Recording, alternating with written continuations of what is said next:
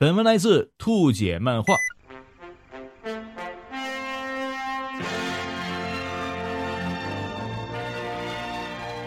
这两天啊，大家肯定被“一带一路”刷屏了吧？那你知道“一带一路”究竟是什么吗？“一带一路”简单点来说，就是丝绸之路经济带加二十一世纪海上丝绸之路。那么，这个丝绸之路经济带和二十一世纪海上丝绸之路又是什么呢？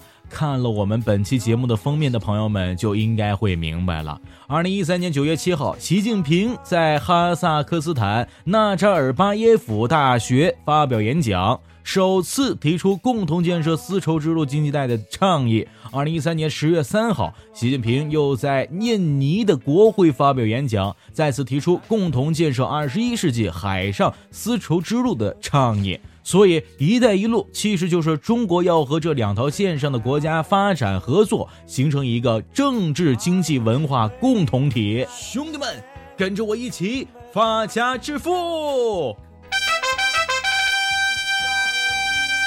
那这跟丝绸之路有什么关系呢？话说，早在两千多年以前啊，有个叫张骞的帅哥哥。带着几批丝绸出使西域，以西安为起点，经甘肃、新疆，再到中亚、西亚，最后到达地中海地区，连接起了一条陆上运输道路。当时这个举动可谓开创了跨国经商的先河，打通了中国跟很多国家的商业往来。后来，德国一个地理学家就把张骞走的这条道路名为丝绸之路。世上本没有路，走的人多了，就有了路。由于当时的中国国力强盛、技术先进、物产丰富，所以想跟中国做生意的人太多了，光陆上丝绸之路还远远不够。于是开辟了一条海上丝绸之路，开辟者就是郑和。让我们荡起双桨，小船儿推开波浪。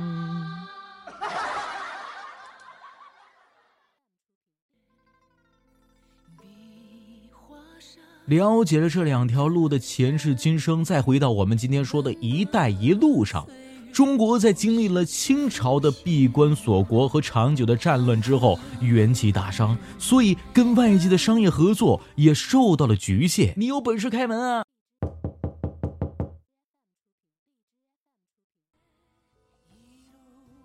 如今，经过几十年的发展建设，中国已经恢复了元气，国家强盛，技术先进，人民越来越富裕了。但是，周边的很多兄弟国家日子并不好过啊！为了加强和他们之间的贸易合作，所以这才诞生了一带一路。快上车，老司机带你飞。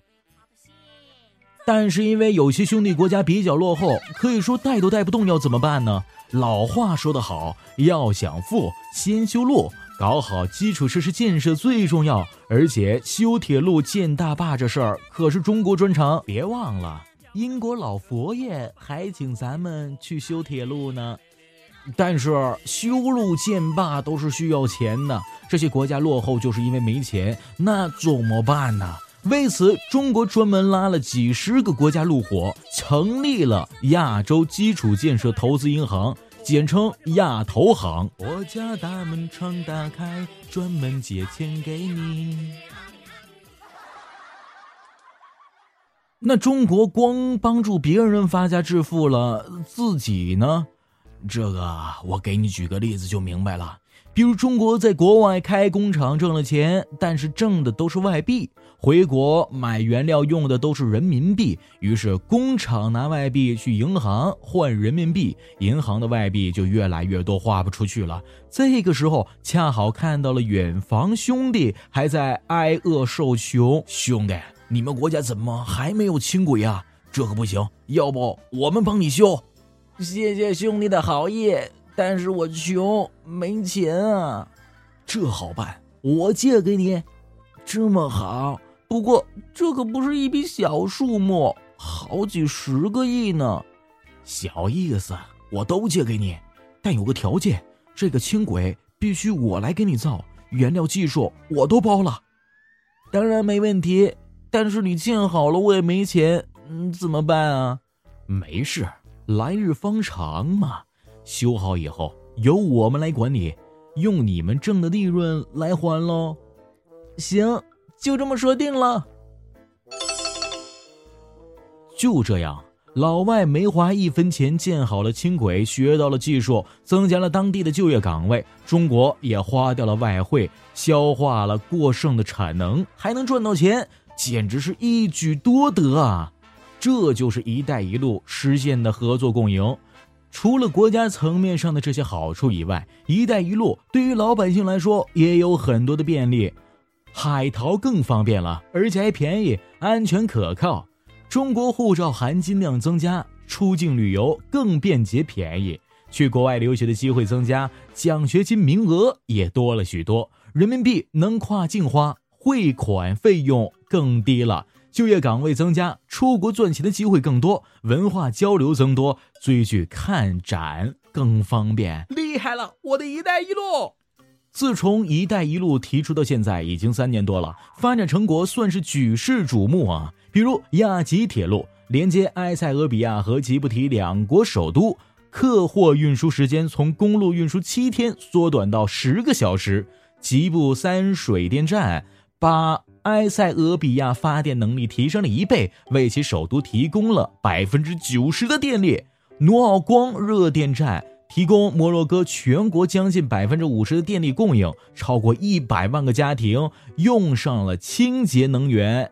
西哈努克港经济特区为当地提供了一点六万个就业岗位，附近居民人均年收入从四百美元提高到了一千美元。还有蒙内铁路连接肯尼亚首都内罗毕和菲亚第一大港蒙巴萨港。哎，为肯尼亚提供了三点八万个工作岗位，通车时间从十多个小时缩短到了四个小时。还有亚的斯亚贝巴城市的轻轨，埃塞俄比亚乃至中东第一条城市轻轨，增加了五千多个就业岗位，改变了当地居民的出行方式，等等等等。看到“一带一路”搞得风生水起，很多国家和国际组织都纷纷点赞，所以中国趁热打铁，提议召开这次的峰会。既然大家都这么有热情，不如来北京聚聚，我请客吃烤鸭。这次的峰会的量级不亚于 G20 和 APEC。二十九个国家元首和政府首脑出席，一千二百名来自一百多个国家的代表参会，如此高规格，可见全世界对“一带一路”的重视。相信未来中国肯定会和更多国家一起建设一个更美好的地球村。